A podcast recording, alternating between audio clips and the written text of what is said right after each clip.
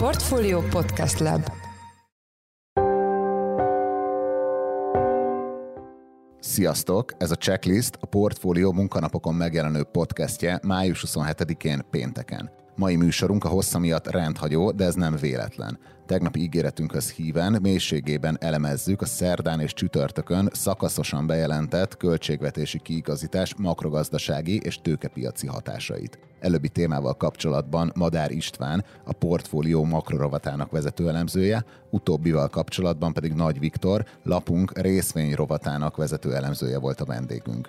A két interjú között jön még egy kis tőkepiac. 2022. május 26-án a Bét x jegyzett Gloster többségi tulajdont szerzett egy nemzetközi piacon jelenlévő szoftverfejlesztő társaságban, az FF Next-ben. Műsorunk végén pedig azt vesszük még gorcső alá, hogy mennyibe kerül rántott húst rendelni Magyarország top éttermeiben. Én Forrás Dávid vagyok, a Portfolio Podcast Lab szerkesztője, ez pedig a checklist május 27. kiadása. Rég nem látott költségvetési kiigazítást jelentettek be tegnap, illetve tegnap előtt Magyarországon. Ígéretünkhöz híven a mai adásban részletesen is értékeljük a helyzetet. Itt van velem a stúdióban Madár István, a portfólió makrorovatának vezető elemzője. Szia István, üdvözöllek a checklistben. Sziasztok! Mekkora kiigazításról döntött a kormány, és ez elég lesz a költségvetés stabilizálásához? Hát méretes ez a csomag, nagyobb annál is, amit eredetileg lehetett gondolni. Ugye a portfólió olyan 1500 milliárd forintos kiigazításra számított az idén, és még egyszer ennyire jövőre. És ezzel azt hiszem azért talán a legpesszimistábbak voltunk a kiigazítás méretét illetően, és még a miénk is lőtte a, a valóságot, hiszen az idei évre vonatkozóan 1900 milliárd forintot irányzott elő a költségvetés most adóemelések és kiadáscsökkentések formájában, jövőre pedig 2000 milliárd fölött itt. Ez azt jelenti, talán ez egy kicsit ilyen absztraktabb szám, hogy a, a GDP 3%-a fölött van mind a két évben a költségvetés kiigazítása, ami nagyon jelentős. Tehát azt lehet mondani, hogy, hogy az elmúlt évtizedekben a rendszerváltozás óta átmentünk már pár ilyen költségvetési megbillenésen és utána kiigazításon. Ez azokkal bőven összemérhető, tehát az ilyen legendás bokros csomag, gyurcsány csomag, a 2010-es években ugye több ilyen mondjuk Matolcsi csomagnak nevezett kiigazítási lépés volt, és ezek bőven az, azt, a, azt a szintet érik el kiigazítás méretét illetően, mint azok voltak. És strukturálisan nagyjából az történt, amit, amit mi meg, amit a piacok vártak? Igen, ugye az volt az elképzelés részben a múltbeli tapasztalatok, részben a költségvetés struktúrája miatt, hogy alapvetően két területre fog fókuszálni a kiigazítás. Az egyik az, hogy ugye, hogy a múlt, múltban is most is olyan különadókhoz nyúl a kormány, amely vagy profitot, vagy valamilyen forgalmat adóztat meg, és vagy direkt módon a vállalatnak a profitját apasztja, vagy a vállalat majd valahogy átad, átadja ezt a lakosságnak árakon, díjakon keresztül, de, de csak közvetett módon éri el a lakosságot. Ez volt az elképzelésünk, és körülbelül az abban a nagyságrendben is következett be, amiben gondoltuk, ugye mi olyan 700 milliárdra satszoltuk, de ez igazából inkább csak azért volt, mert körülbelül ennyi, ennyi különadó volt most benne a rendszerben még a korábbi évek különadó bevezetése miatt, ugye ezeket nem vezették ki igazából rendesen sosem, és most ugye tulajdonképpen ennek a bő felduplázása történt ezzel a, a mostani lépéssel, és ugye a másik hatás az pedig az volt, hogy azt láttuk, hogy a magyar költségvetésben, erre a kormányzat kifejezetten büszke volt az elmúlt években, nagyon magas volt a beruházási jellegű kiadásoknak az aránya. Ez részben azért volt, volt, mert lendületesen hívtuk le az uniós forrásokat, de a közhiedelem ellentétben nem csak ezért, hanem saját forrásból is rengeteget ruházott be az állam, és ezeket most így idézőjelben mondom, de viszonylag egyszerű lehúzni. Tehát azt mondani, hogy most nem épül meg, nem tudom, egy turisztikai központ, akkor azt arrébb toljuk két-három évvel, és akkor igazából ki lehet könnyíteni vele a költségvetést. Ugye a, a, a költségvetésbe körülbelül a GDP 5-6 százalékát kitevő beruházási tevékenység, beruházási támogatás volt, vagy van jelen pillanatban. Ennek egy része ugyan uniós forrásból meg is finanszírozódik, de egy jelentős része nem. Tehát itt azért ad, adta magát a lehetőség, hogy az összes ilyen típusú beruházást, ami még nem, nem kezdett el megépülni, nem, nem maradnak utána torzók, nincsen kapavágás, hanem csak egyszerűen már számolt vele valaki, hogy ezt meg fogja kapni és meg tudja építeni, azok eltűnnek. Ugye tulajdonképpen a szerkezetileg úgy néz ki a dolog, hogy körülbelül ugye ezt azt hiszem a kormány is elmondta, a beruházás, visszavágás és egyéb dologi típusú kisebb visszavágások adják a kiigazításnak a 60%-át, és a bevétel növelő lépések pedig a 40%-át. Én emlékszem egy ilyen időszakra 2006 és 2009 között talán, amikor egymást követték a kormányzati kiigazító csomagok, és mindig azt mondta a piac, hogy más típusú intézkedésekre, hogy az irány jó, de a méret nagyon kicsi. És hogy belecsúszhatunk-e egy ilyen helyzetbe, hogy most majd egymást követik más típusú gazdasági és költségvetési kiigazító intézkedések. Magyarán elég lesz? Most azt látjuk, hogy igen. Tehát uh, valóban voltak az elmúlt években arra példák, hogy egy kiigazítás kicsi volt, és újabbat és újabbat kellett tenni. Egyébként ennél közelebbi példa is volt, amikor az európai adósságválságban süllyedt egyre mélyebbre Európa, akkor például a magyar költségvetést egy évben volt, hogy három csomagot jelentett be Matolcsi György akkori miniszter. Egyszerűen kénytelen volt, hiszen ugye a költségvetés helyzete nem akart úgy javulni, ahogy azt, ahogy azt várták. Most, Szegény görögök is tudnának erről beszélni. Hát a görögök aztán különösen ugye ők állatorvosi lova ennek a, ennek a kiigazítás és recessziós spirálnak. Most ugye ez a helyzet, ez annyiban talán persze mondhatjuk azt, hogy ugyanolyan, mert elsőre mindig elégnek látszik, most is az a rövid válasz, hogy elég. Tehát, hogy ami, ami elbizonytalanító az az, hogy egyrészt három dolog elbizonytalanító, akkor inkább így mondom. Az egyik az, hogy azért elég bizonytalan nemzetközi környezet, tehát bármikor jöhet olyan típusú külső sok hatás, amitől a gazdaság is még jobban lefékeződik, nem jönnek úgy a bevételek, és, és, ez, és ez problémát okozhat. A másik, hogy azért láttuk, hogy ez a költségvetés még az utóbbi, utolsó időszakban is tudott egy kicsit elszaladni. Ugye ezt most, ha így akarnám így pikírten mondani, akkor inkább a szocialista kormányok idején szoktuk meg, hogy a költségvetés költségvetést azt ilyen nagyon stohasztikusan tudták csak nyomon követni, hogy mi zajlik benne. Ettől a kormánytól jobban megszoktuk azt, hogy, hogy, hogy, hogy azért úgy kézben tartja a költségvetési folyamatokat. Ehhez képest itt úgy néz ki, hogy az utolsó hetekben, hónapokban is azért néhány milliárd forint további elcsúszás benne volt, hiszen ezért lett nagyobb a csomag annál, mint amit vártunk. Tehát van egy olyan bizonytalanság, hogy látszik, hogy ebben a bizonytalan környezetben nehezebb menedzselni a költségvetés helyzetét. És a harmadik fontos dolog, azt hiszem arra szerettél is volna kitérni, ez az uniós források bizonytalansága. Az, amit most látunk, ez azzal a feltételezéssel készülő kiigazítás, hogy az uniós források mind úgy fognak jönni, ahogy terveztük. Tehát ebben, ahogy mi látjuk, nincsen arról szó, hogy ne jönnének be azok az uniós források, amik, amikről szó van.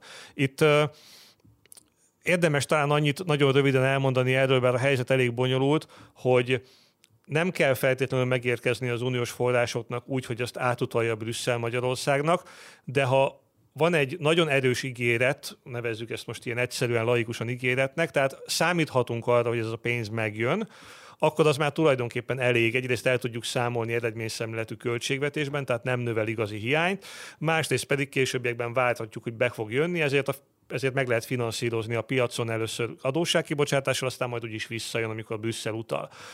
Ugye az utóbbi időben most pont az a bizonytalanság, hogy esetleg nem lehet-e, hogy valamiféle tartós forrásvesztés is bekövetkezik.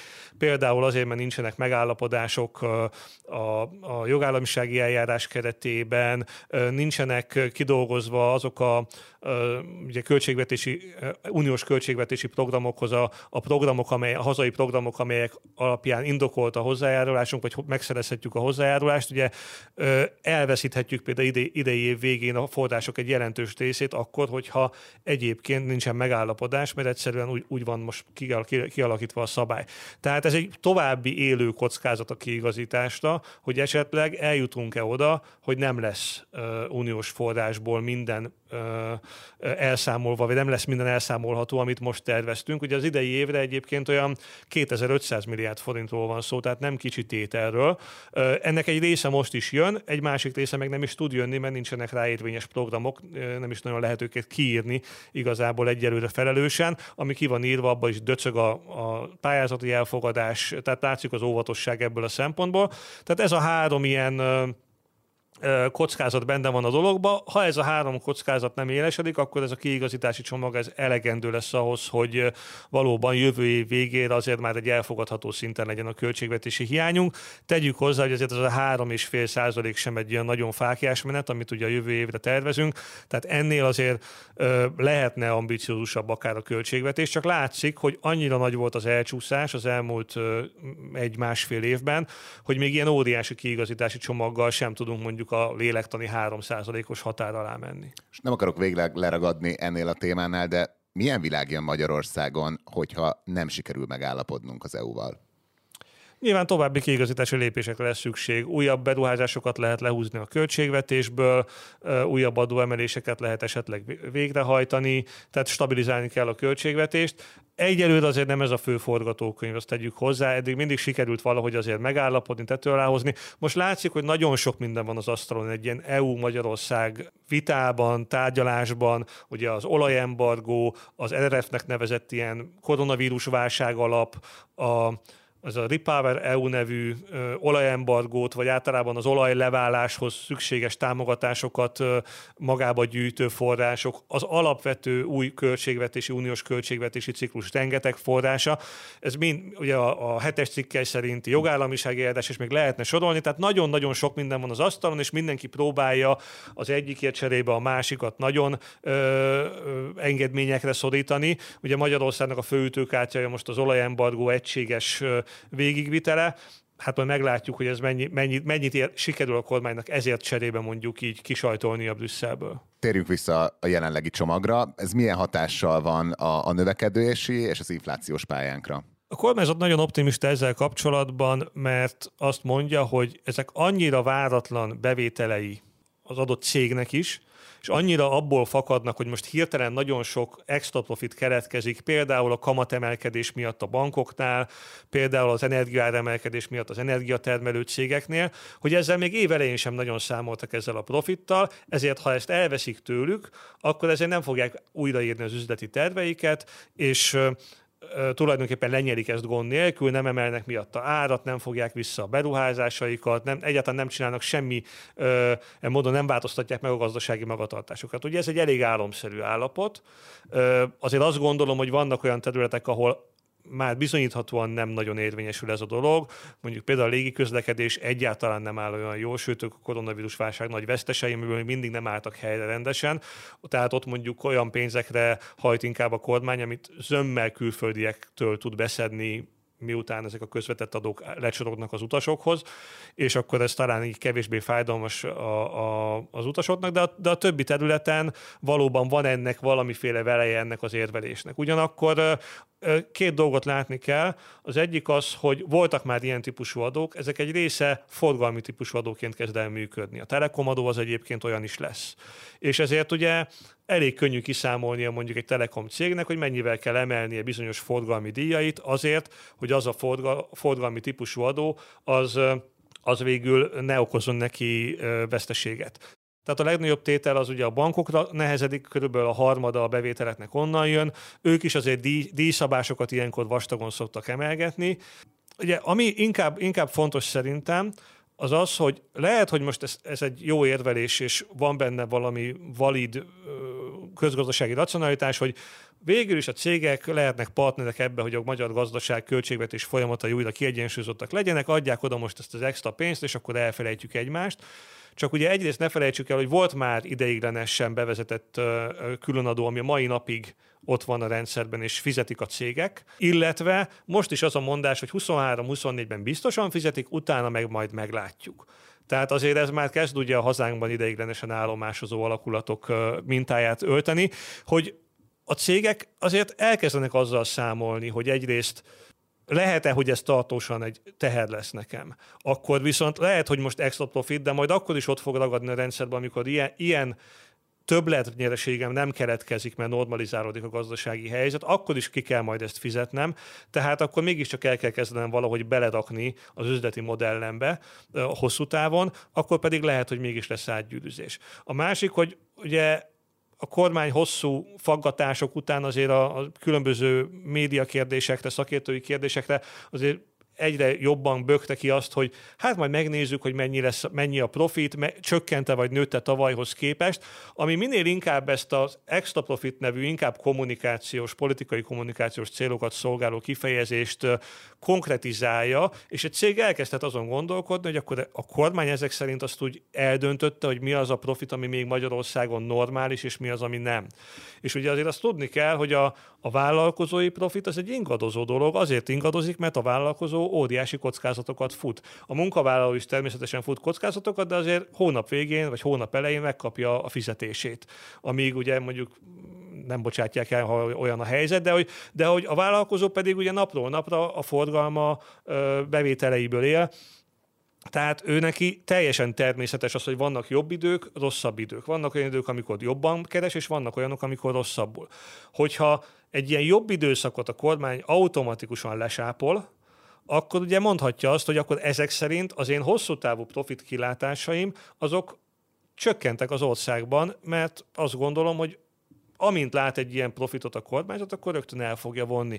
És hogyha ez beleragad a, a, a szereplők fejébe, akkor megvan az a veszély, hogy hiába érvel egyébként így plauzibilisen a kormány azzal, hogy ez biztos nem fogják áthárítani, nem, nem fognak se, semmilyen módon reagálni a cégek. Egyáltalán nem biztos, hogy a várakozásaik, dinamikus várakozásaikon keresztül nem lesz ennek tovagyűrűző hatása a gazdaságban a forint miért nem kezdett el erősödni a kiigazítás hírének hatására? Én azt tanultam, hogyha bejelentik a kiigazítást, hitelesen követik a hiánycélt, akkor itt meg kéne kicsit erősödni a nemzeti valutának.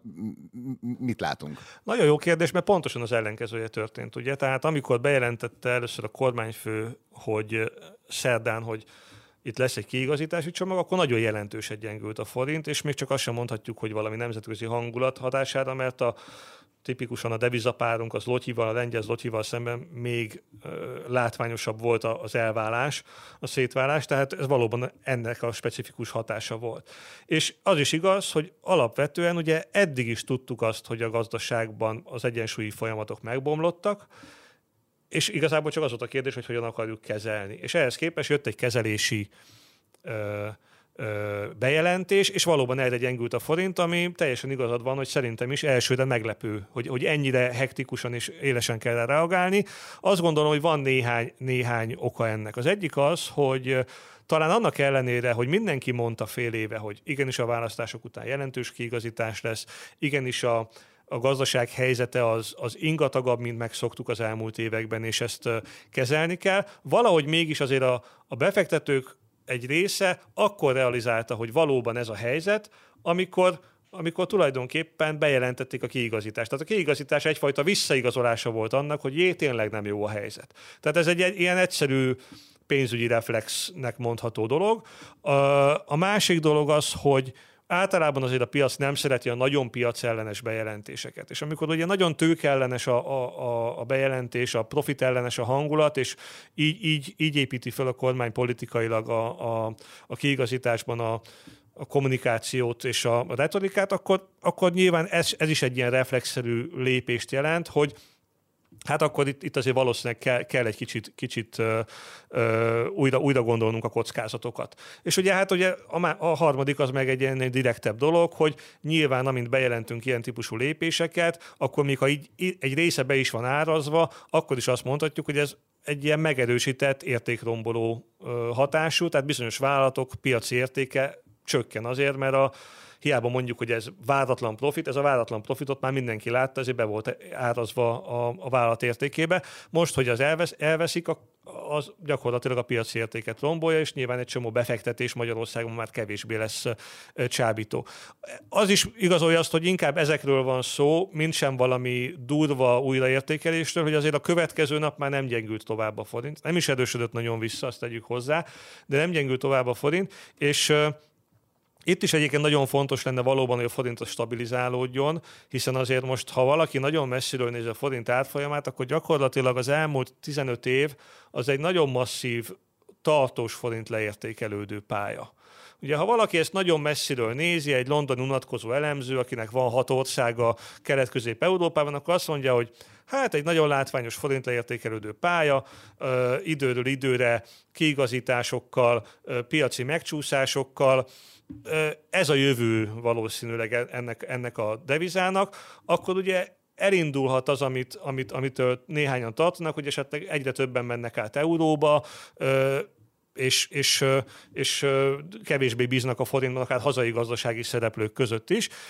Mi ezt mindig szoktuk mondani, hogy ez valószínűleg azért túlzó, mert azért egy adott rövid időszakban ez általában nem érvényesül, de ha valaki nagyon hosszú időszakra néz előre, és azt mondja, hogy hát ahogy egy évvel ezelőtt nem gondoltam volna, hogy 400 közelét nyalogatja a forint, miért ne lehetne még egy év múlva 450. Tehát tényleg fontos lenne egyébként azt gondolom a kormánynak is demonstrálni azt, hogy a forint az stabil, stabilabb annál, mint amit az utóbbi időben láttunk. És ehhez viszont azt látjuk, hogy az elmúlt időszakban nem nagyon párosult ö, ö, semmi visszaigazolás. Úgyhogy, úgyhogy ez egy nagyon érdekes kérdés, mert a másik oldalon meg például a jegybank az most elkezdte mondogatni azt, ugye, hogy az ő inflációs elvárásainak pályájának a, a leképezéséhez egy alacsonyabb ütemű kamatemelési tempó is elegendő lesz a következő időszakban. Ezen közben azért a forint elég erős ellenszélben mozog, nagyon sok pénzt kell kifizetnünk importenergiára, az önmagában forint gyengítő, van egy csomó geopolitikai feszültség, uniós feszültség, amiről az előbb beszéltünk. Ezek mind-mind olyan, olyan tényezők, amik láthatóan a forintot nyomasztják, és ha megint elmegyünk 400-ig, ugye egyszer, egyszer ilyen az a válság kitörésének pillanatában, a, az orosz-ukrán válság kitörésének pillanatában egyszer már elment 400-ig a forint euró, onnan, onnan azért visszajött viszonylag jelentősen, de ha ezt ezen a kis fölszúráson, meg le, le, le, lebukkanáson keresztül nézünk, akkor is a trend gyengülő. Tehát ugye azért a, az orosz-ukrán válság kitörése óta a forint gyengült 6-7 százalékot, az lotyi az meg minimálisan erősödött a korona is. Tehát itt látszik egy ilyen leválás, és azért jó lenne, hogyha ezt meg tudnánk akadályozni, miközben sok szempontból kényelmes egyébként, hogy gyengébb a forint, tudunk esetleg több exportbevételt realizálni, kicsit élénkíti a gazdaságot ebben a lassító környezetben, és ezért ez a rövid távú kedvező hatás, amit az elmúlt években bátran tudott a, a jegybank és a kormány eszközként használni, hogy a gazdaságot élénkítse, erősítse, mert nem, nem volt inflációs következménye, az most azért egy nagyon más környezetben van, ahol egyrészt az inflációs kockázatok is emiatt növekednek, Gondoljunk bele, ugye csak az ukrán háború óta, hogyha az importőr átárazza a, az euróval szemben értékvesztést, az további 7%-os infláció az azért nagyon durva. Nem szokott ennyire átmenni, meg nyilván nem az összes termékbe megy át, de, de, de az import termékekbe ugye azért megjelenhetne. Ugye a, a, a másik dolog, hogy, hogy ez a pénzügyi stabilitási kérdés, hogy meddig lesz a forint mindenki számára hiteles fizetőeszköz, ha folyamatosan és tendenciózusan gyengül, az egy olyan dolog, ami ilyen kapcsolószerű. Tehát most még azt gondolom, hogy nincs ezzel probléma. Tehát az emberek nagy része azért nem kezd el azon gondolkodni, hogy átváltsa euróra a pénzét. Elég sokan borul is járnak vele, mert ott ugye beteszik egy 0%-os kamatra, aztán meglepődnek, hogy itthon mondjuk egy magyar állampapír mennyivel többet hozott volna. És ha éppen rosszul kapják el, akkor még lehet, hogy erősebb forint mellett is váltják vissza. Nem szoktak ezek nagyon bejönni, ezek a lakossági spekulációk. De ha valaki nagyon távolra néz, akkor lehet, hogy előbb-utóbb ilyen kapcsolószerűen azt mondja, hogy engem ez az egész nem érdekel, nem érdekelnek az itthoni csábító magas kamatszintek sem, azt fogom gondolni, hogy kiviszem, és általánosságban mostantól kezdve úgy tekintek a, a pénzügyeimre, hogy a megtakarításom az euróban legyen. És az azért nem szerencsés, hogyha egy ország eljut erre a szintre. Ugye a tőlünk délre levő balkáni országok voltak olyanok, akik ilyen egyoldalú eurózáción estek át, ahol annyira nem szerették a, a frissen alakult ö, délszláv államok a saját, saját pénzügyi rendszerüket, a lakosság számára annyira nem, nem volt szerethető, hogy, hogy ők, is, ők is ugye inkább elkezdtek euróban kalkulálni. Ez a, ettől szerintem mi más, máshol vagyunk, nekünk azért erősebb pénzügyi rendszerünk van, stabilabb a, a, az egész pénzügyi intézményrendszerünk. Azt gondolom, hogy, hogy mi, mi azért nehezebben tudunk eljutni egy olyan, olyan, olyan eurolizációs tempóhoz, mint a délszláv államok, ez bizonyította az elmúlt egy-két évtized is. Csak azt mondom, hogy ha valamire kell mondani valamit, hogy mi, mi az, amitől eljuthatunk ide, akkor az például az, hogy a forint folyamatosan veszíti az értékét, az, az például egy ilyen lehet. Ugye azért alapvetően általánosságban azt szokták mondani, hogy egy felzárkózó ország azért szép lassan egyfajta reál felértékelődő árfolyammal bír, mert hát ha erősebb az ország gazdaság, akkor a devizája is többet ér. Na most nálunk, és ez rövid távon lehet máshogy, meg a gazdasági élénkítési szempontok felülírhatják ezt, de amikor ennyire látványosan tartósan hiába van egyébként valóban a fejlett országokhoz képest az egész kelet-közép-európai régiónak és Magyarországnak is felzárkózó pályája. Mi válunk le a a régiós devizapiaci folyamatokról, és van egy ilyen tartósabb forintgyengülési irány, az, az nem jó jelzés, azt gondolom, a, a társadalomnak és az embereknek. Arról mit gondolsz, hogy a 2008-as válság után ugye sok elemző azt mondta, hogy az a, olyan közgazdasági folyamatok bomlottak meg, amiket addig teljesen természetesnek vettek, például, hogyha elszállt az euró árfolyam, az késleltetetten, de megjelent az inflációban, és azt mennyire látod elemzőként, hogy most egy kicsit visszaköszönnek ezek az ortodoxabb összefüggések a, a gazdaságban? egyrészt vannak ilyen ortodoxabbak, és mindig tanulunk újabbakat. Tehát az el, mondjuk a pénzügyi válság óta azért átestünk egy csomó olyan sokkon, ami azért eléggé sok, sok, sok újraírást igényelt a, a közgazdasági reflexeinkben. Finanszírozhatja például közvetett módon a jegybank a, az államokat vagy a kormányokat. Á, nem lehet, mert az inflációt okoz hitelességvesztés, a egybanki függetlenséget fogja ö, kikezdeni, és lehetne sorolni az ellenérveket, aztán ehhez képest mindenki csinálta ö, egészen mostanáig, amíg, amíg nem lett ilyen inflációs környezet a világban. Tehát mindig vannak pro-kontra ilyen, ilyen kellemesebb és kevésbé kellemes élményeink. Ugye most például az látszik, hogy az, hogy ekkora inflációs sok van a gazdaságban, most a, a cégek azt, azt a gondolkodásukat, ami korábban éveken keresztül jellemezte őket, hogy hát egy kicsi, kicsi költség sokra én nem fogok árat emelni azonnal. Mert mi van, ha a versenytársam kigazdálkodja, mi van, hogyha ha én indokolatlan áremeléssel kiárazom magam a piacról, és azért olyan kellemes élmény volt, hogy tényleg nem nagyon tudott infláció lenni, még Magyarországon sem egyébként a, a, korona, a koronavírus válság előtti időszakban éveken keresztül. A, a világ meg már 30 éve ebben a kényelmes állapotban volt.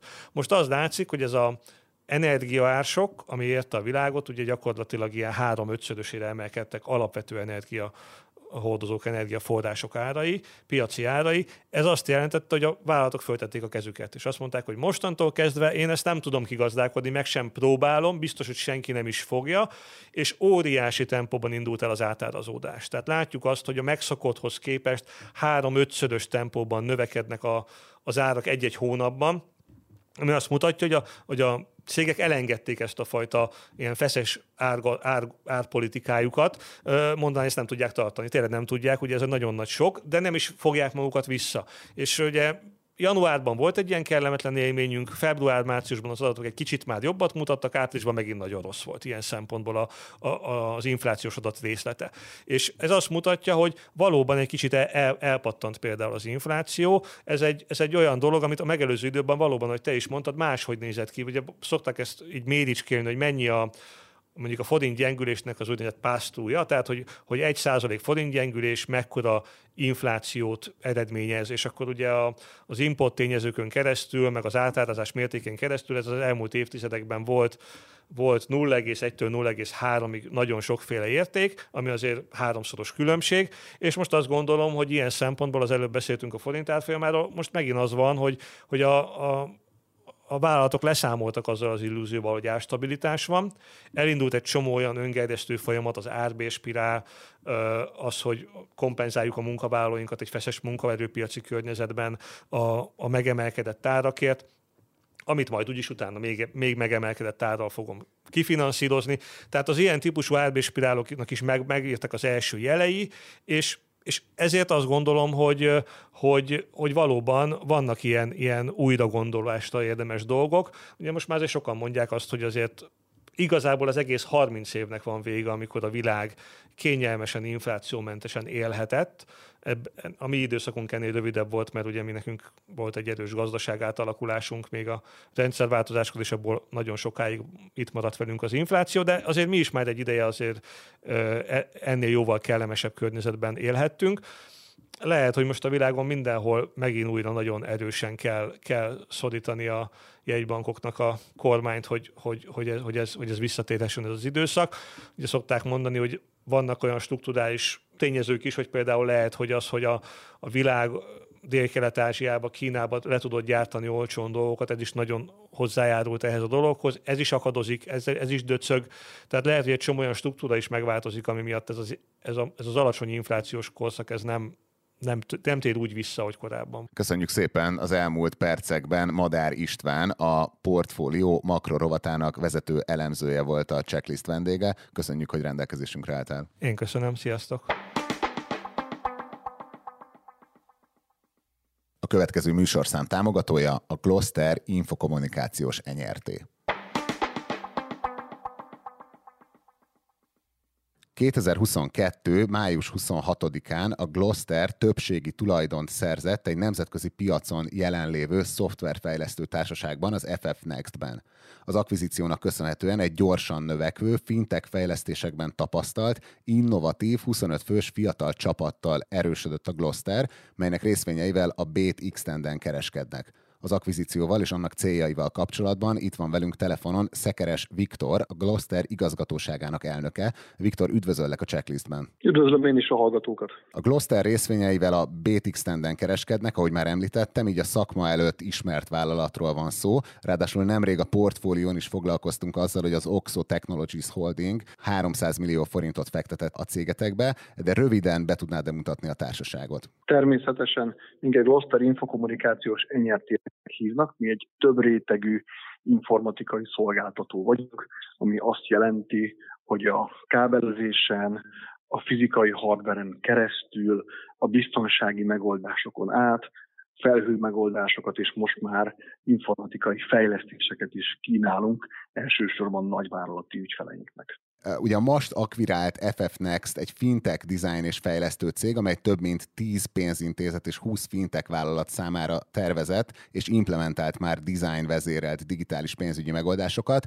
Partnereik között van a CIB tulaj, Intensa Sao Paulo, az OTP Bank, az MKB és a Barion is. Miért láttatok fantáziát az akvizícióban? Mi a célotok ezzel? A mi célunk az az, amit 2021 december 12-én kiraktunk a Bétnek a honlapjára, amiben a 2025-ig tartó stratégiánkat fogalmaztuk meg. Ebben a stratégiában mi azt tűztük ki célul, hogy elsősorban olyan társaságokat szeretnénk akvirálni, akik vagy nemzetközi piacra fejlesztenek, vagy rendelkeznek olyan erőforrással, amit mi el tudunk adni nemzetközi piacokra. Az FF Next egyébként ebben a tekintetben ugye itt hirtelen több legyet ütöttünk egy csapásra, hiszen nekik nem, hogy vannak már most is meglévő nemzetközi ügyfeleik, egyébként az árbevételük 30%-a már most is direkt exportból származik, hanem egyébként még van olyan ütőképes, jól képzett fejlesztői csapatok is, akiket egyébként mi a meglévő projektjeinkben fogunk tudni használni. És a bevásárlással hány fősre bővült a Gloster, mely szektorokban lévő cégeknek szállít IT megoldásokat, és 2021 tekintetében mekkora volt a két cég összesített árbevétele?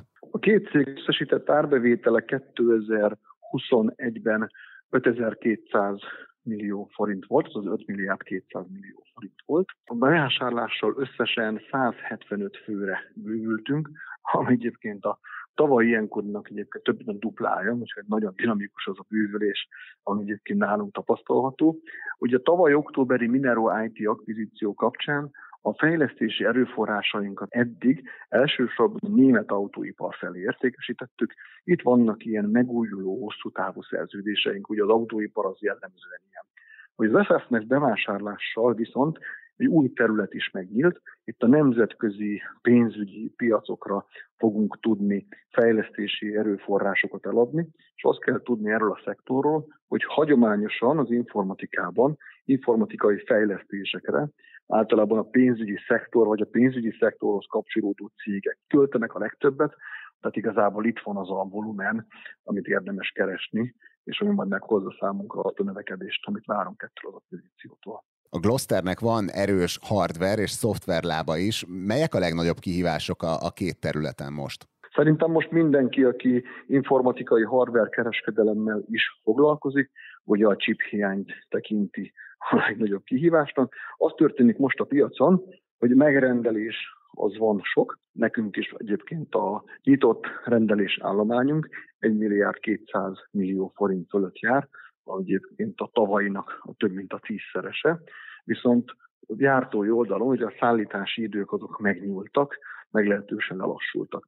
Mi azért vagyunk nagyon szerencsés helyzetben, mert egy tavaly májusi akvizíció kapcsán egy feketeöves felhő technológiákban jártas csapat is most már a cégcsoportnak a része, úgyhogy a mi értékesítőink amikor hardvert nem, akkor legalább felhőt el tudnak adni az ügyfeleknek, és most már egyébként a hazai piacon is értékesíthető fejlesztői kapacitásról is rendelkezünk, és most már fejlesztés is el fogunk tudni adni a ügyfeleknek. Hogyha megnézzük egyébként egy átlagos magyar, mondjuk közép vagy nagyobb vállalatnak az informatikai költéseit, akkor mondjuk azt lehet mondani, hogy mondjuk 10 egység pénzből körülbelül olyan három egységet költenek hardware meg a hardwarehez kapcsolatos fenntartásokra, és a maradék hét egységet, azt pedig jellemzően valamilyen fejlesztéshez kapcsolódó dolgokra költik. Úgyhogy azt látjuk, hogy azáltal, hogy most már van fejlesztő csapatunk, az informatikai piacnak egy sokkal nagyobb szegmensébe tudtunk belépni a hardware szállításhoz képest. És várhatóak-e további akvizíciók, és ha igen, akkor milyen irányba keresgéltek? Nekünk nagyon ambíciózus terveink vannak 2025-re, ott azt ígértük a befektetőknek, hogy addigra egy 3 milliárd forintos ebidájú, durván 15 milliárd forint árbevétellel rendelkező cégnek a részvényesei lehetnek ők, és azt is nagyon világosan látjuk, hogy az, hogy ezt elérjük, azt csak organikus növekedésből nem lehet elérni.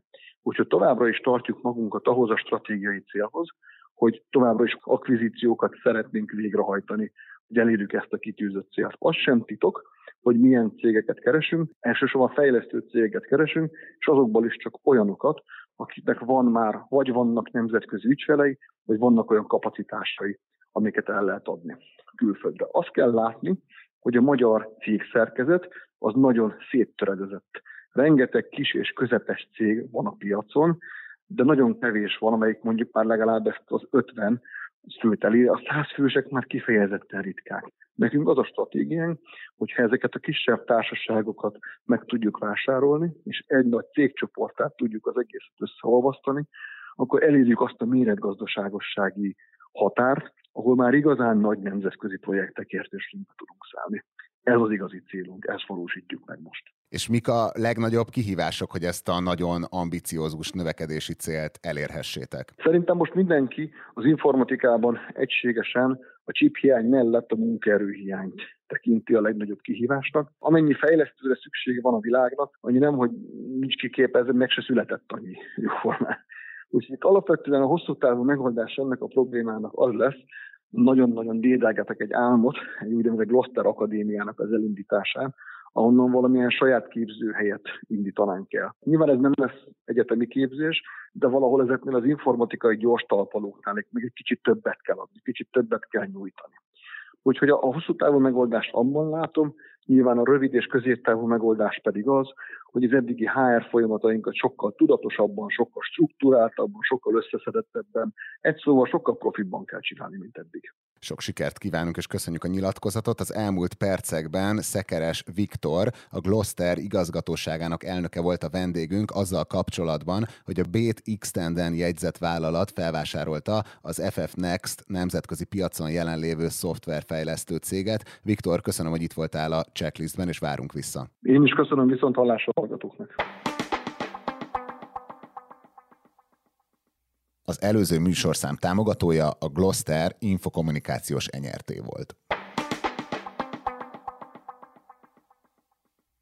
Továbbra is témánk a héten bejelentett költségvetési kiigazítás a tőkepiaci hatásokkal és várakozásokkal, implikációkkal kapcsolatban. Itt van velünk Nagy Viktor, a portfólió részvény rovatának vezető elemzője. Szia Viktor, üdvözöllek a checklistben. Szia, üdvözlöm a hallgatókat. Kezdjük ott, hogy a, a piacok mennyire számítottak eleve költségvetési kiigazításra és ekkora csomagra, amit a nyakukba kaptak. Én azt gondolom, hogy számítottak rá. Ugye ez már a választások előtt téma volt, és azt is tudtuk, hogy amint összeáll az új kormány, szinte az első, az egyik első lépés az lesz, hogy, hogy döntéseket hozzanak a költségvetési kiigazításról. A költségvetésnek egy ilyen 1500-2000 milliárd forintos kiigazítási kényszere mindenképpen várható volt az idei második fél évre, és hát azt látjuk, hogy az új kormány megalakulása után nem is telt el sok idő, kb. két nap, és, és már is lépett a kormány. Nagyon úgy tűnik, hogy egyébként a piaci szereplők már számítottak erre, és nagyon úgy tűnik egyébként, hogy a, hogy a kormány is készült már. Látszik az, hogy a számok azok nagyjából, nagyjából megvoltak, és, és valószínűleg az is körvonalazódott már korábban, hogy melyik szektorokat és milyen mértékben terhelnének meg. Azt látjuk, hogy alapvetően a piac erre részben már fel volt készülve, viszont a piaci, tehát a tőzsdei reakciók azért azt mutatják, hogy a meghozott lépések azoknak a volumenne az érintett szektor azért okoztak némi meglepetést. Erre egy kicsit később visszatérnék erre a témára. Először azt még vegyük át, hogy hogy történtek ezek a, a bejelentések így idősík szempontjából. Igen, ez jó, hogy ezt mondod, ez egy tényleg ez egy fontos kérdés, mert ugye az már hozzászokhattunk, hogy, hogy, hogy a bejelentések általában úgy történnek, hogy a miniszterelnök bemondja nagy vonalakban azt, hogy mi várható, és akkor utána következik a részlet ennek a kibontása, de ez a, talán még a szokásosnál is tovább elhúzódó történet most. Ugye szerdán délután, kora délután volt már arról szó, hogy a miniszterelnök egy fontos bejelentést tesz, hogy a kormány fontos döntéseket hoz. Ennek már volt tőzsdei hatása, egy esésről beszélünk egyébként, tehát forint gyengülésről beszélünk, és részvényeknek, a részvényárfolyamoknak az eséséről beszélünk. És aztán ez a bejelentés, ez csúszott, jóval a piaczárás után történt meg, tehát egy kora este érkezett a miniszterelnöktől a bejelentés, és akkor ugye a, font, a legfontosabb dolgokat, tehát a részleteket még akkor még nem is tudtuk, azok csak csütörtökön érkeztek a kormányinfón, és a csütörtöki kormányinfó az kora délután volt, tehát egészen addig teljes bizonytalanságban volt a piac, és hát ez látszott egyébként az árfolyam reakciókon is. És aztán jött a kormányinfo, ahol még mindig nem tudtunk meg minden információt, talán egy sajtótájékoztató volt, aztán még egy háttérbeszélgetés is, és azt kell, hogy mondjam, hogy most már azért, hát olyan, mint hogyha egy ilyen, mint hogyha egy ilyen filmvetítés előtti trélerek lennénk, tehát hogy volt már, volt már három tréler, spoilerezik a kormány, jönnek az információk, de ugye a, a, a nagy egész az még mindig nem állt össze, és még mindig vannak olyan információk, amiket, amiket nem tudunk, tehát igen, ez egy jó, nagyon jó kérdés. Volt a részedről, a, az információk azok folyamatosan csöpögnek, és a piacok is ezt folyamatosan árazzák be. És ez milyen hatással van a, a cégekre, vagy a tőkepiacokra, és ez az elhúzás, ez, ez mit üzen nekik? Van ennek egy ilyen improvizációs üzenete, tehát nagyon úgy tűnik, mintha a főbb sarokszámok azok már, azok már meglettek volna, az, hogy mekkora összeget tervez beszedni a kormány különböző különadókból, extra adókból, az megvolt, ennek a bontása is szektoriálisan megvolt, de az, hogy mondjuk mi az adónak az alapja, hogy az egyes vállalatok pontosan mennyit fizetnek be, nagyon úgy tűnik, hogy ez így ö, folyamatosan kerülnek mögé a számítások, de a fősarokszámok azok, azok rendelkezésre állnak. És hogy reagáltak a, a piacok erre a, hát azt mondom, egy ilyen bejelentés sorozatra? Ja, azt láttuk, hogy már szerdán, amikor, a, amikor, amikor Orbán Viktor kitette a Facebookjára, hogy fontos bejelentések várhatóak, azért ott már elkezdődött a, a beárazása ezeknek a különadóknak. Piaci esést láttunk, forint az gyengült jelentősen, OTP-ben, MOL-ban, Magyar Telekomban már elindult a, az öntés, és aztán az, hogy a legfontosabb részletek, hogy pontosan melyik vállalatok, pontosan melyik szektorok ö, ö, mekkora terhelést kapnak, ugye ez nem derült ki a miniszterelnök bejelentéséből, és emiatt csütörtökön azért nagyon durva árfolyam mozgásokat láttunk. Olyan árfolyam mozgások fordultak elő, amik nagyon-nagyon ritkák a, a, a magyar tőzsdén, mondjuk egy MOL-ban 13-14 százalékos esés napon belül, az OTP is bőven 10 százalék fölötti esést produkált napon belül, tehát nagyon heves mozgások voltak, és ráadásul kiemelkedő forgalom mellett. Tehát látszott az, hogy ez alaposan megmozgatta a piaci szereplőket, véletlenül nagyobb piaci szereplők is kitáraztak ebben, a, ebben az esésben. Ja, azt néztük, hogy az OTP-be például a napi átlagos forgalom, ami egy egész nap szokott meglenni, az mondjuk az első fél óra alatt megvolt. Tehát egy ilyen 8-10 milliárd forintos forgalommal indultunk a, a nap első néhány percében, ami, ami, ami brutális. Tehát látszik az, hogy, hogy erre vélhetően nem csak a hazai, hanem a külföldi szereplők is, is beindultak, és ugye ugyanez látszott egyébként a MOL-nak, a Magyar Telekomnak a, a piacán is, kiemelkedő forgalom mellett ütötték ezeket a papírokat, és miért ütötték? Azért, mert hogy, hogy tehát annál rosszabb a tőzsdékkel nem történhet, mint a bizonytalanság. Tehát már a biztos rossz is jobb, mint a bizonytalanság, és ez látszott csütörtökön, amikor csak azt nem tudtuk, hogy éppen mekkora terhelést fognak kapni ezek a vállalatok, azt tudtuk, hogy, hogy a profitjuknak egy jelentős részét el akarja venni tőlük a, a kormány és hát ez okozta azt a piaci esést, ami, ami csütörtökön látszott. És akkor ugye, hogy mi van most, ugye a beszélgetésnek az időpontja, ez mondjuk ilyen péntek délelőtt,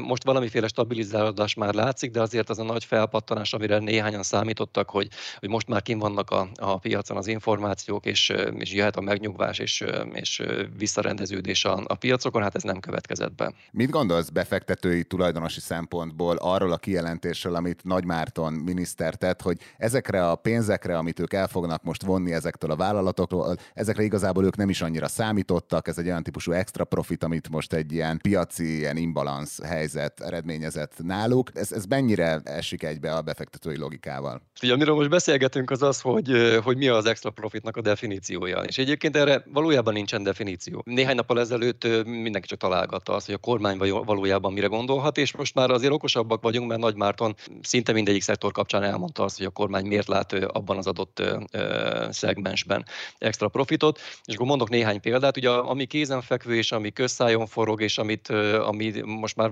valószínűleg így a, így a közvé, szélesebb közvéleményhez is eljutott, hogy a MOL az továbbra is hozzájut az olcsó orosz kőolajhoz, az urál olajnak az ára jellemzően 30-35 dollárral alacsonyabban van most, mint a világpiaci ár, ebből pedig profitál az olajcég. Egyértelműen, ugye azt látjuk, hogy a, hogy a finomítói marzsok jelentősen kitárulnak kitágultak a vállalatnál, ezek békeidőben néhány dollár tesznek ki hordonként, és jelenleg 35 dollár környékén állnak.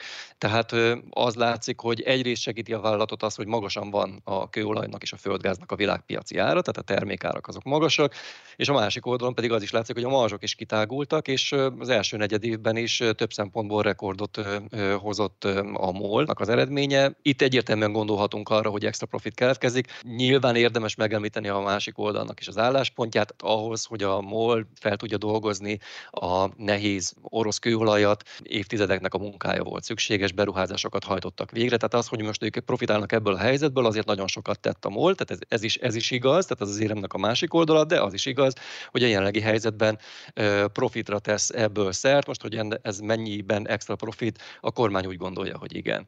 Egy másik példa, bankszektor, Nagy Márton azt említette meg, és, és nyilván ennek is van valóság alapja, hogy a bankok azok rendkívül olcsón jutnak jelenleg forráshoz, hogy azt csinálják, hogy a betéteket kihelyezik, a betéti kamatok azok még mindig jóval az általános kamatszint alatt állnak, tehát olcsón jutnak forráshoz, és ezt pedig kihelyezik. Például az állampapírpiacon, ugye ott kvázi kockázatmentesen keresnek relatíve magas összeget, vagy pedig hitelként helyezik ki, és a hitelkamatok is meglódultak ugye az elmúlt időszakban.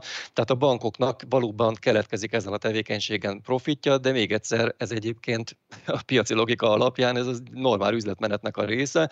A bank viszont, vagy a kormány viszont úgy tekint erre, mint ami extra profitként keletkezik a szektor vállalatainál. Tehát mondom, a, a kérdés az az, hogy az extra profitot hogyan értelmezzük, a kormánynak most már tudjuk, hogy mi az értelmezése erről.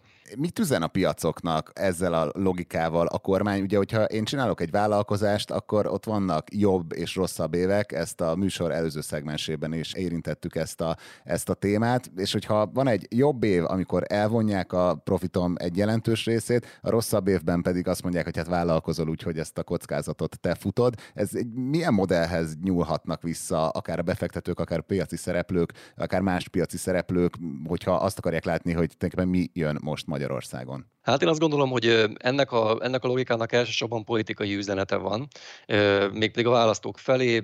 Sokkal könnyebb eladni ezt a terméket a szélesebb tömegek számára, hogyha azt mondjuk, hogy, hogy, hogy ezáltal a vállalatok ad megadóztatása történik. Ugye azt senki nem gondolja, hogy ezt valójában a vállalatok fogják lenyelni száz százalékban.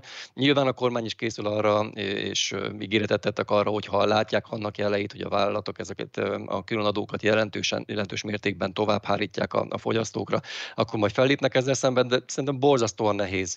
Főleg egy ilyen magas inflációs környezetben megkülönböztetni azt, hogy vajon mi az, amit a, a külső környezetnek a változása, a magas energiaköltségek, a magas bérköltségek, stb ö, okoznak áremelkedésben, és mi az, amit a vállalat ö, mondjuk a különadók áthárítása révén ö, hajt végre. Én azt gondolom, hogy ezt, ezt ö, meg lehet próbálni üldözni, de, de nagyon, nagyon, nagyon nehéz lesz ennek, a, ennek az érvényesítése.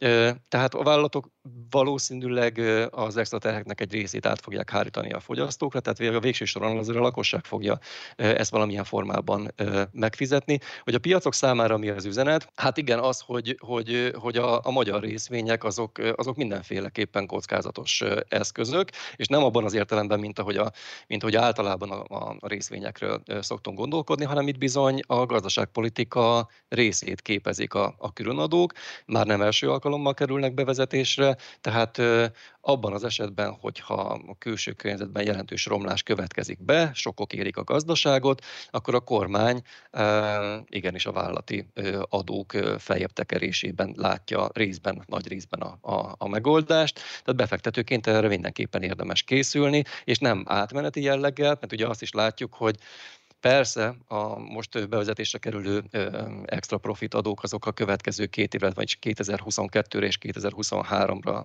szólnak, viszont azt is látjuk, hogy azok az adók, amiket mondjuk az elmúlt években bevezettek, azok nem nagyon kerültek kivezetésre. Tehát egy, egy bankadó, egy pénzügyi tranzakciós illeték, a távközlési adó, vagy a közműadó, ezek, ezek a rendszer részét képezik azóta is, nem kerültek kivezetésre, és hát nyilvánvalóan lehet a befektetőknek embereknek egy olyan várakozása, hogy a most bevezetésre kerülő adók sem csak két évre szólnak. És vannak már konkrét összegek, hogy a magyar blue chipeknek mennyit kell majd fizetni extra adóként? E, igen, ezzel kapcsolatban már igyekeztünk számításokat végezni, és a kormány is egyre több információt oszt meg ezzel kapcsolatban. Nagy Márton egyébként konkrétan azt mondta, hogy nekik, nekik megvannak a számok, hogy egy, az egyes cégeknek mennyit kell majd ebből befizetni. Csak hogy néhány példát mondjak, a bankszektor terhelő új extra adó, abból 250 milliárd forintjén költségvetési bevételre számít a kormány, és ennek a megoszlása nagyjából ennek a harmadát, 33 át az OTP fogja befizetni, nagyjából 82 milliárd forint az, ami, az amire az OTP-től lehet, lehet számítani. Ugye a tranzakciós illeték is emelkedik, ez 50 milliárd forinttal. Itt a számítások azok nem, nem olyan egyszerűek, mint a, mint a bankszektor terhelő adónál, de nyilvánvalóan emelik az OTP-nek a terhét.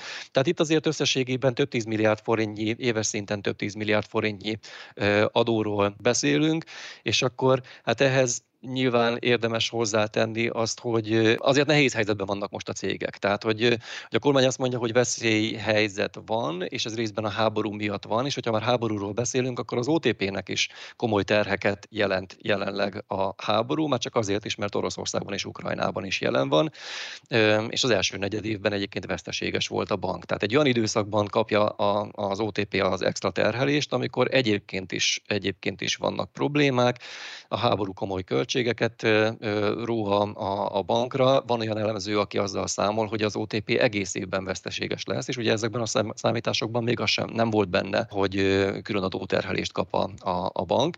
Tehát ez is egy példa arra, hogy, hogy, hogy a kormánynak egészen más logikája van, és a piac meg mást üzen. Az OTP esetében ugye arról beszélünk, hogy egy nagyon nehéz időszakban érkeznek ezek a, ezek a különadók. Hogy mi van még? Ugye az energiacégeket is megadóztatja a kormány, ott az energiaszektortól 300 milliárd forintnyi költségvetési bevételre számítanak. Ennek a nagy részét várhatóan kb. 250 milliárd forintot a MOL fog majd befizetni.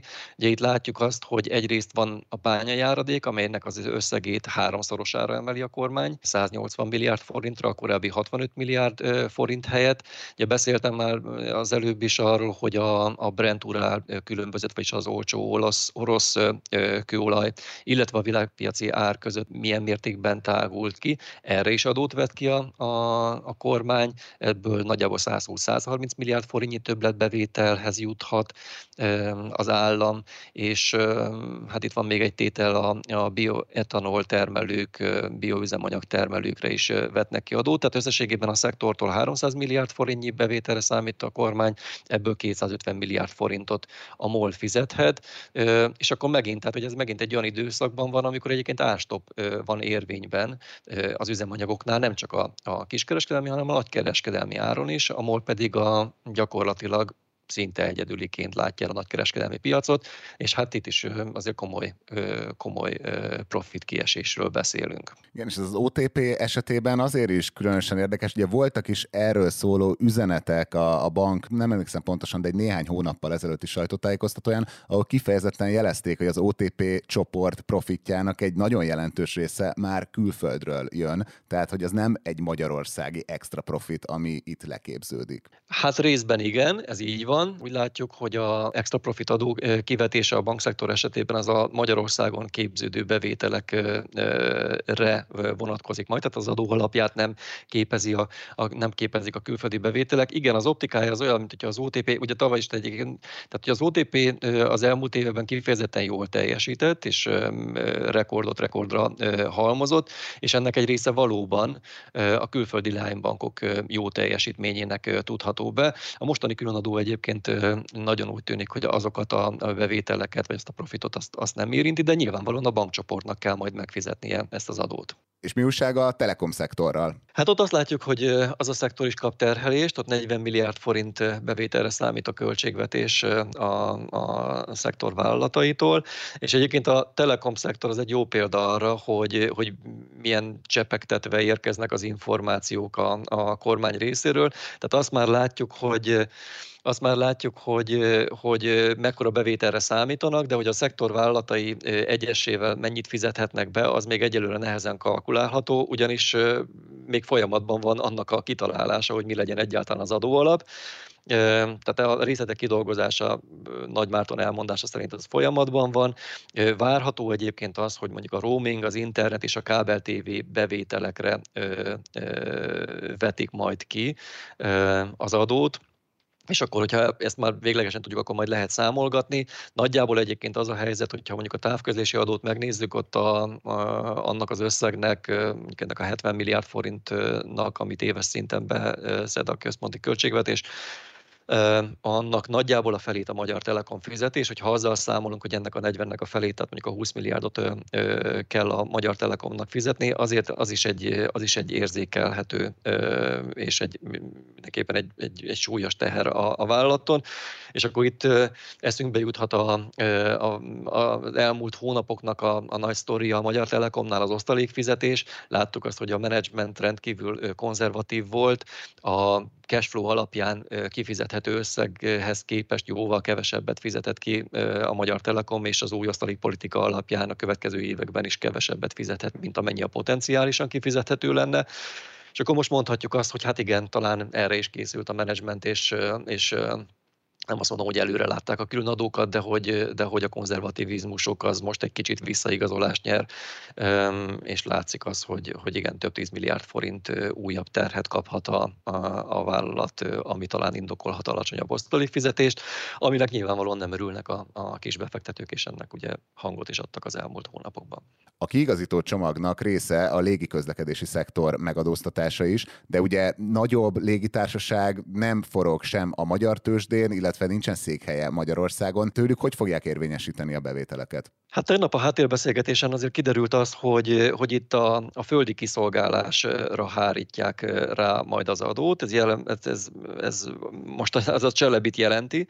Ez a cég, ami a földi kiszolgálás, a ground handlinget intézi a, a, a Budapest Airporton és hát vélhetően ők fogják tovább hárítani a légitársaságokra ezt az adót, ami utazásonként egy ilyen 10-15 euró a tervek szerint, és a légitársaságok pedig hát majd meglátják, hogy kire hárítják tovább. Nyilvánvalóan az utasokra kell tovább hárítaniuk, nem tudnak más tenni. És itt egyébként, mint hogyha egy kicsit megengedőbb is lenne a kormány, mert már arról beszéltek, hogy jellemzően úgyis külföldi utasokról van szó, és akkor mert persze ők fizessék meg ezt a 10-15 eurót, amire egyébként így jellemző nemzetközi példák is vannak, Nagy Márton itt Németországot, Svédországot, Hollandiát, Franciaországot, Norvégiát említette a háttérbeszélgetésen, tehát hogy vannak erre nemzetközi példák, de hogy át kell hárítani, vagy át tudják-e hárítani, itt azért egy érdekes információ, információ, megnéztük a vizernek a számait, és azt láttuk, hogy tavaly idén és várhatóan jövőre is veszteséges lesz a cég. Tehát egy tartósan veszteséges működésről beszélünk, hát itt azért nagyon kizárt az, hogy még egy extra adót ne hárítsanak át a, a, a, az utazókra, és gondolom egyébként hasonlóan fognak gondolkodni erről a más, más légitársaságok is. Tehát itt egy, itt, egy, itt egy veszteséges működést látunk, ebbe már bőven nem fér bele. Tehát, hogy nem csak extra profitról nem beszélhetünk, hanem konkrétan veszteségről beszélünk, itt, itt nem fér bele az, hogy, hogy ne legyen áthárítva ez az adó a, a fogyasztókra. Magukkal a piaci reakciókkal kapcsolatban nekem az volt a furcsa, hogy az elemzői várakozások között szinte konszenzus volt arról, hogy jön a költségvetési kiigazítás, és nagyjából úgy az elmúlt hát 12 év tapasztalatai alapján azt is nagy biztonsággal lehetett megtippelni, hogy, hogy ezt a kiigazítást milyen eszközökkel fogja a kormány végrehajtani, és mégis óriási esés jött a, a tőkepiacokon, akkor megbomlani látszik az az igazság, hogy azért amire nagy biztonsággal számít a tőzsde, azt már beárazza a részvény árakba? Úgy látom, hogy egy része már be volt árazva annak, hogy jönnek a különadók. Azt nem mondanám, hogy konszenzus volt ebből a szempontból. Voltak olyan vélemények, hogy talán elkerülhető az, hogy, a, hogy nagyobb vagy jelentős terhelést kapjanak a vállalatok, és nyilvánvalóan vannak későn ébredők is, olyan befektetők, akik ezt a, ezt a kockázatot nem árazzák, és nagy részt ennek tudható be a, a piaci esés. Másrészt pedig annak, ahogy a kommunikáció történt. Tehát szerintem, amivel az előbb beszéltünk, az nagyon fontos eleme, hogy, hogy mi a piaci esésre nyilvánvalóan hatással volt, hogy, hogy a kormány nem úgy kommunikálta a különadókat, hogy a, rögtön az összes információ a piaci szereplők rendelkezésére álljon. Volt egy, volt egy egészen hosszú időszak, tehát ez a csütörtök piacnyitástól egészen kora délutánig egy olyan időszakot éltek meg a befektetők, amikor fogalmuk sem volt arról, hogy mekkora terhelést kapnak ezek a vállalatok. Ez pedig nyilvánvalóan pánikot okoz a, a, a piacon, ezt láttuk aznap, azért nagyon heves esések voltak, és nagyon durva forgalom mellett. Tehát ezek mind hozzájárulnak ahhoz, hogy folytatódott az esés. Most van egy kis megnyugvás, de azt látjuk, hogy, hogy a befektetők elkezdik beárazni azt, hogy, hogy vajon milyen időtávon számíthatnak ezek a vállalatok extra terhelésre. És ugye azt veszük figyelembe, hogy Orbán Viktor most már nem, nem egy alkalommal beszélt arról, hogy az előttünk álló évtized az a kihívások évtizede, járványok, tömeges migráció, háborúk korszaka. És ugye, ha így nézzük, akkor, és, akkor, és tudjuk azt, hogy a kormány jellemzően a, a vállalatok adóztatásán keresztül igyekszik kiigazítani a költségvetést, akkor lehet egy ilyen várakozás, hogy hát igen, ez nem két évig fog tartani. Utolsó kérdésem, hogy ugye a részvénypiacok amúgy sem túl jó időszakon vannak túl, és most jött még ez az extra esés. Kisbefektetőként érdemes lehet most azzal spekulálni, hogy bevásárolunk részvényekből, vagy lehet még nagyobb lejtmenet? Hát mire gondolsz, melyik piacon? Magyarországon. Magyarország, blue chipek imádom ezt a kérdést, és egyébként az elmúlt napokban rendszeresen ö, meg is kapom, és na- nagyon fontos, hogy ezek a kérdések, ezek mindenféle kontextus nélkül szoktak egyébként elhangzani, se az időtávot nem ismerjük, se a befektetési összeget nem ismerjük, se a kockázatvállalási hajlandóságot nem ismerjük, nem tudjuk, hogy az a pénz, amit befektetnénk, az most játékpénz, tehát akár el is bukhatjuk, vagy akár a családnak az összes megtakarításáról van szó.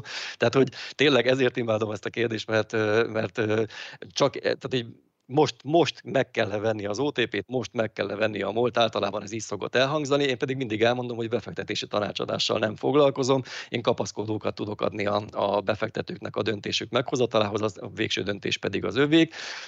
Hogyha magyar részvényekről kérdezel, akkor igen, van egy általános kockázat abban, hogy valaki magyar részvényekbe fektet, hiszen látjuk azt, hogy, hogy az extra adóterhelés az, az egy visszatérő eleme a, a rendszernek, ráadásul a bevezetésre kerül szereplő adók azok képesek hosszabb távon is a rendszer részei maradni, tehát ez egy általános kockázat.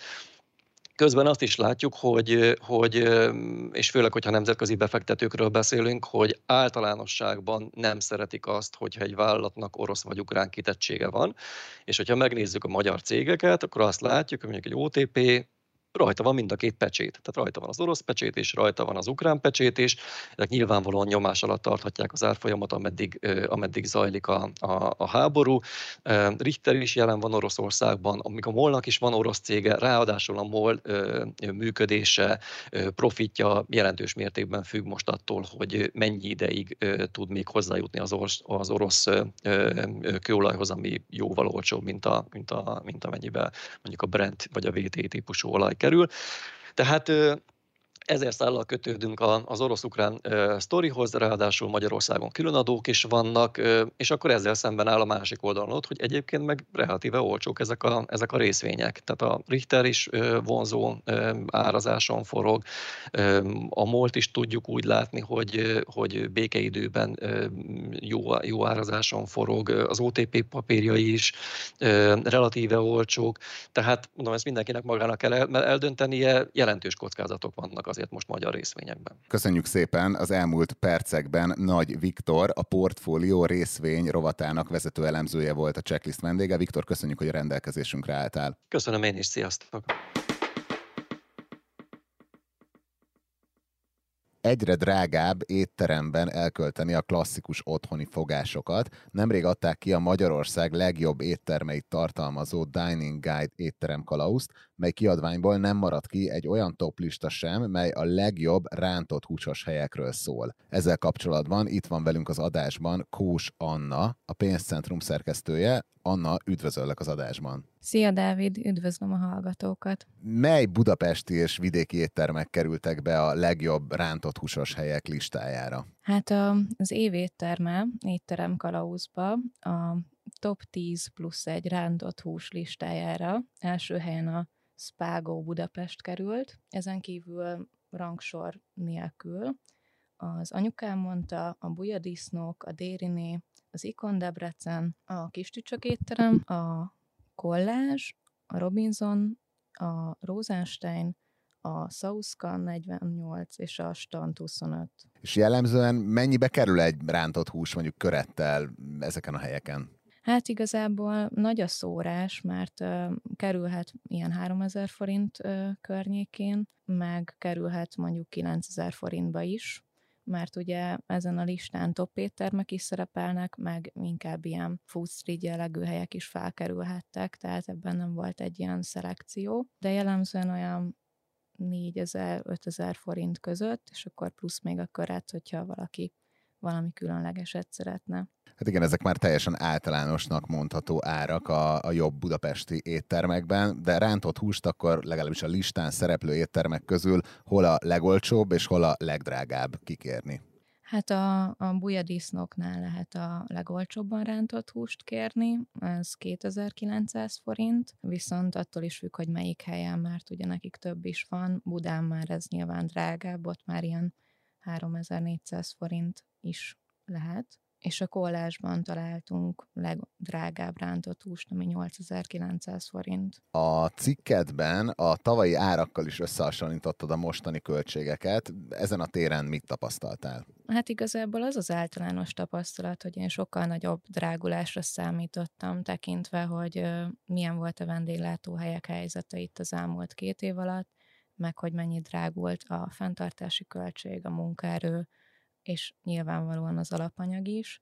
Ehhez képest a legnagyobb drágulás az ilyen 17,5% volt, amit így láttunk, de inkább sokkal kevesebb. Tehát volt olyan is, ahol csak mondjuk 200 forintot dobtak rá a tavalyi árakra, pedig hát tudjuk, hogy azért a kenyér, liszt, tojás, sertéshús, mindennek az ára elszállt. Humán erőforrás költség is jól elszállt. Mi van, hogyha az árak hallatán valaki inkább otthon készítené el a rántott húsos menüt? Mennyivel drágult jellemzően egy év alatt a marhahús és a disznóhúsára? Hát ugye igazából itt a KSH-nak a kimutatásából tudunk kiindulni. Ugye a klasszikus rántott hús az borjúból készülne, na erre nincsen mondjuk statisztika, hogy az mennyivel drágult, és a sertéshúsnál is ugye az ástop miatt ez egy kicsit befolyásolja, hogy valószínűleg kevesebbet mutat a statisztika, mint amennyi a valós drágulás. A sertés karaj az 18,5%-kal lett drágább.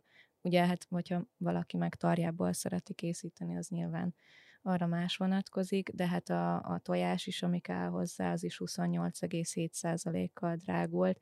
Most azt nem tudom, hogy a zsemlemorzsa mennyivel, de általában az ilyen cereáliák azok is ilyen 30% átlagos drágulást mutattak. Köszönjük szépen! Az elmúlt percekben Kós Anna, a pénzcentrum szerkesztője volt a vendégünk. Anna, köszönjük, hogy a rendelkezésünkre álltál. Én köszönöm, sziasztok!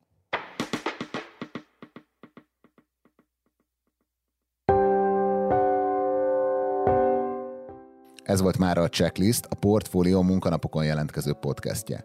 Ha tetszett az adás, iratkozz fel a podcast csatornánkra a Spotify-on, az Apple Podcast-en, a Google Podcast-en, vagy a többi nagy podcast felületen. Az adás elkészítésében részt vett gombkötő Emma, a szerkesztő pedig én, Forrás Dávid voltam. Új adással hétfőn délután jelentkezünk, addig is minden jót kívánunk, sziasztok!